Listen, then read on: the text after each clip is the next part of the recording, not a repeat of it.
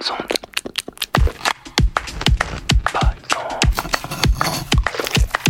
Bonnes ondes. Hmm. Chers auditrices, chers auditeurs, bienvenue sur Bonnes Ondes. Chaque semaine, je vous présente une gourmandise radiophonique qui, je l'espère, comblera vos oreilles affamées. Au moins jusqu'à la prochaine fois. À la carte de Bonnes Ondes aujourd'hui, on a une fiction audio à couper le souffle et une création sonore à ne pas faire écouter à vos animaux de compagnie. La première se nomme De guerre en fils et c'est signé François Perrache pour Arte Radio. Et la seconde, Mud Dogs de Félix Blum, également sur le site d'Arte Radio. Vous écoutez Radio Balise et on est sur Bonnes Ondes. Hmm. Quand j'étais petit, j'ai pris très peu de claques. En tout cas, bien moins que ce que j'aurais pu mériter. Je repoussais toujours les limites. Mais derrière mes petites lunettes rondes, j'avais l'art de faire passer toutes mes bêtises pour des expériences scientifiques. De guerre en fils est à ce jour l'une, si ce n'est la meilleure création sonore que j'ai écoutée. Ce n'est pas que de la fiction d'ailleurs. C'est aussi un documentaire, une enquête, un fil tiré par l'auteur et comédien François Perrache, qui lui a fait remonter le temps, l'histoire, la sienne et celle de la France, au cours de ces six épisodes passionnants. J'ai eu une période de bombe à eau. Ensuite, une assez longue période pyromane. Puis une courte mais intense période canular téléphonique.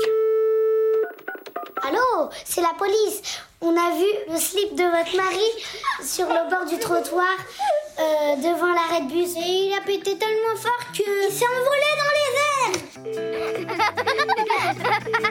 L'écriture de François Perrache et de Sabine Zovigian est excellente. Le montage est fluide, les ambiances sont riches et variées, disposées en patchwork, les voix sont pleines de caractère, comme le timbre pointu mais tout en arrondi sur le sommet de François Perrache, et celle de Jacques Bonafé, et celle des archives de Lina, et puis la voix du rappeur Medine. Ouch Hypercute dans l'oreille gauche, puis la droite. Chaos. Et ce n'est que le premier épisode.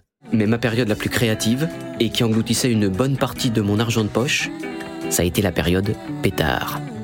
Les pétards réunissaient deux de mes passions, le feu et le bruit.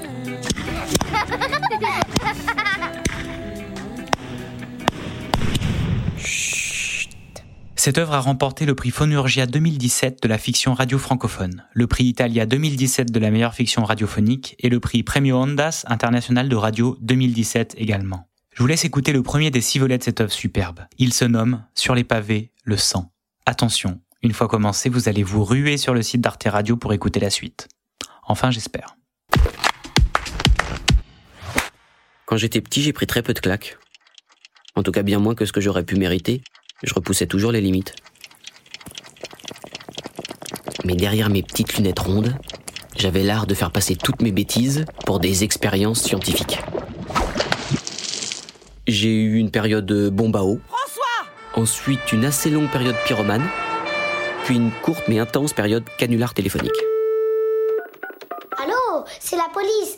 On a vu le slip de votre mari sur le bord du trottoir euh, devant l'arrêt de bus et il a pété tellement fort que il s'est envolé dans les airs.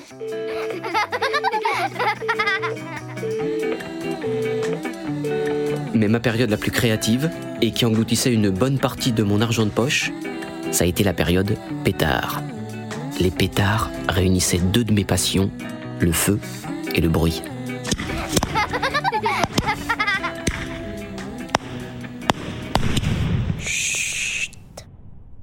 De guerre en fils. Un feuilleton de François Perrache. Épisode 1. J'avais accumulé dans une cachette codine moi seul au fond du jardin familial un arsenal complet. Mais de toute la gamme, mes préférés, c'étaient les pétards mitraillettes. Un assemblage d'une dizaine de pétards de taille modeste, mais qui étaient reliés entre eux par une mèche unique. Mèche qui assurait, euh, ou pas, là résidait tout le charme, une série d'explosions à rafale.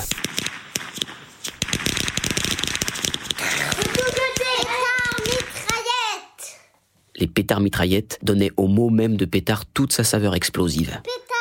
Avec son P et ses T, dont la prononciation seule mettait en joie. Pas tout ça pour dire qu'en matière de pétard, euh, on me la fait pas. Alors ce soir-là, quand mon copain Jean-Christophe m'a dit ça doit être des pétards, j'ai dit je crois pas, non.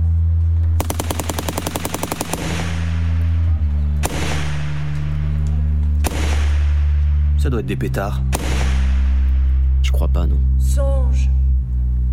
ces filles à cette nuit cruelle qui fut pour tout un peuple une nuit éternelle. On était allé voir un chef-d'œuvre quelconque dans un petit tête de Belleville. Figure-toi Pyrrhus, les yeux étincelants, entrant à la lueur de nos palais brûlants, sur tous mes frères morts se faisant un passage, et de sang tout couvert échauffant le carnage. La pièce avait commencé tôt, et en sortant, on avait pu se mettre en quête d'un resto dès 21h. Il faisait très doux à Paris ce soir-là. Et naturellement, on s'est dirigé vers le canal. Je peux assez facilement vous décrire l'itinéraire. Depuis Belleville, on descend sur 500 mètres la rue du Faubourg du Temple. Elle mène droit au canal Saint-Martin. On croise sans s'arrêter la rue Saint-Maur, l'avenue Parmentier, la petite rue d'Aix, puis, à droite, la rue Bichat. Donc au bout de la rue Bichat, une patte d'oie.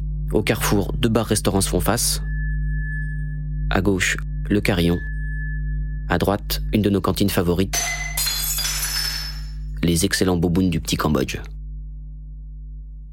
Il y avait une table pour deux qui était libre en terrasse. C'était inespéré un vendredi soir. Sauf que ce soir-là, parce qu'on avait insisté beaucoup, une copine avait fini par accepter de nous accompagner au théâtre. On était trois, elle, mon copain Jean-Christophe et moi. On était trois, elle, mon copain Jean-Christophe et moi. Et il restait qu'une table pour deux en terrasse du petit Cambodge ce vendredi 13 novembre 2015 à 21h10. On s'est donc installé quelques mètres plus loin. Au café Clochette.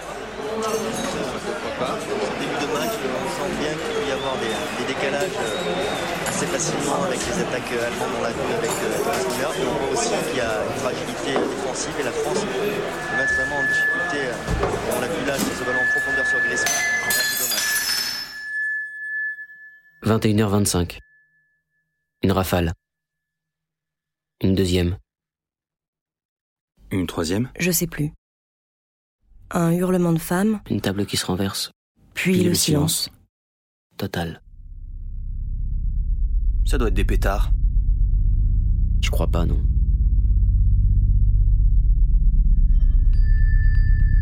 Songe au cri des vainqueurs, songe au cri des mourants. La suite de la soirée, je la raconterai pas, d'ailleurs vous la connaissez déjà l'histoire. C'est celle de milliers de Parisiens ce soir-là. Une nuit hallucinée entre SMS, Facebook, BFM TV, alcool fort et Xanax. Je à cette nuit cruelle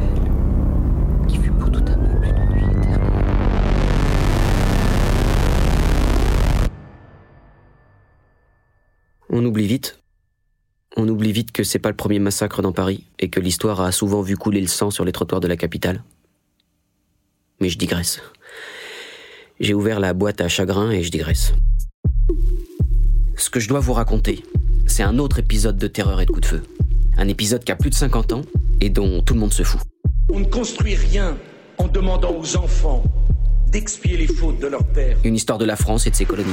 Ils n'ont pas à se repentir. Disons les mots qui fâchent. Une histoire de la France avec ses Arabes. Ah non, ah non, non, non, non, non, non, non, non, non, non, non, non. Ouais, je sais, je sais, c'est fatigant. euh, Le, le 13 novembre et Sarkozy, euh, c'est un peu rude pour un premier épisode. Mais il faut que je la raconte, cette histoire. C'était il y a plus de 50 ans. Et la guerre d'Algérie ne disait pas encore son nom. Alger capitale, au commencement des 60s. Les pieds noirs quittent le navire, les colons dératisent. C'était un de ces moments de l'histoire où on persiste à minimiser, à se convaincre qu'il n'y a ni attaque, ni défense, ni résistance, ni combat, mais juste euh, des événements. 1961, période estivale. C'est la guerre d'Algérie et son festival. Et pourtant les combats faisaient rage sur le territoire algérien. Presque tous les jours, en métropole, notamment au cœur de Paris, la police française et les militants du Front de libération nationale algérien, enfin bref, euh, les flics et les militants FLN, se tiraient dessus en plein jour, dans la rue, dans le métro, à la sortie des cinémas. À l'automne 61, quand commence notre histoire, les deux camps savent que l'indépendance est inévitable. Je vous ai compris. FLN d'un côté, gouvernement français de l'autre, chacun met une pression maximale pour peser dans les ultimes négociations.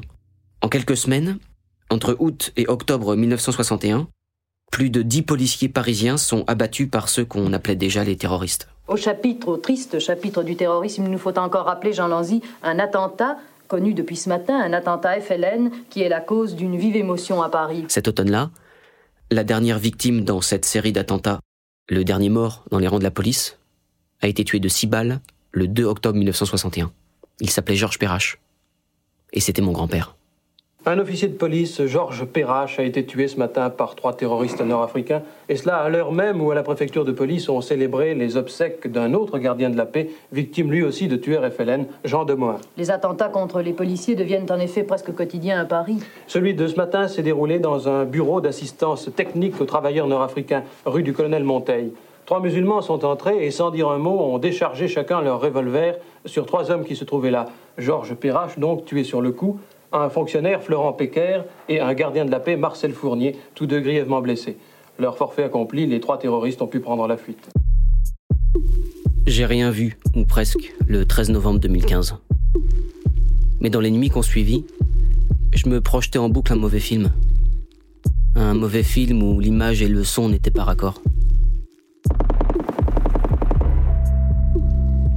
Je crois, Jean Lanzy, que c'est la quatrième fois qu'un attentat est commis contre des membres des services d'assistance aux travailleurs nord-africains. Je voyais la mort de mon grand-père en entendant les tirs de Kalachnikov de la rue Bichat. Contrairement à ce que je pensais, j'en avais donc pas fini avec cette histoire familiale. En effet, il faut signaler que chaque fois, la victime est connue pour son dévouement envers les musulmans qui trouvent aide et assistance au sein de cet organisme. C'est par les oreilles que l'assassinat de mon grand-père m'est revenu en pleine poire. À suivre. C'est par les oreilles que je vais la raconter. Sur arteradio.com. Ok, go ahead. Radio Balise 99.8. Bonnes ondes. On poursuit l'émission avec une création très originale signée par le talentueux artiste sonore Félix Blum. L'œuvre s'appelle Mud Dogs, ce que l'on pourrait traduire par clébard ou bâtard.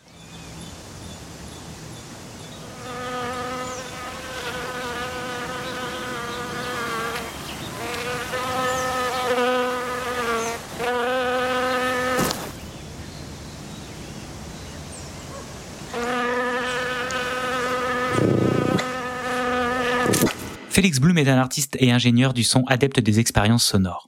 Pour Mud Dogs, qu'il a réalisé avec Sarah Lana, il a placé un microphone binaural sur la tête de six chiens de rue d'une ville brésilienne, en bordure de Belo Horizonte, au sud-est du pays.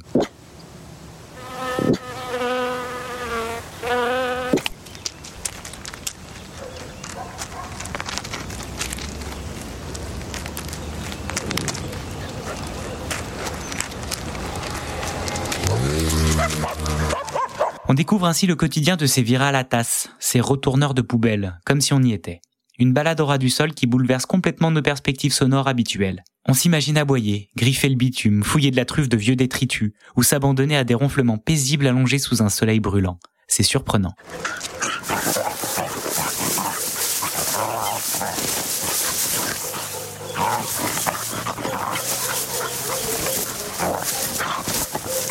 Je vous laisse maintenant avec Marmita, Pretigna, Nina, Bob, Frida et Una qui ont joué les preneurs de son. Éloignez quand même vos animaux de compagnie des enceintes, on ne sait jamais, des fois qu'ils comprennent le cabot brésilien. Bonne écoute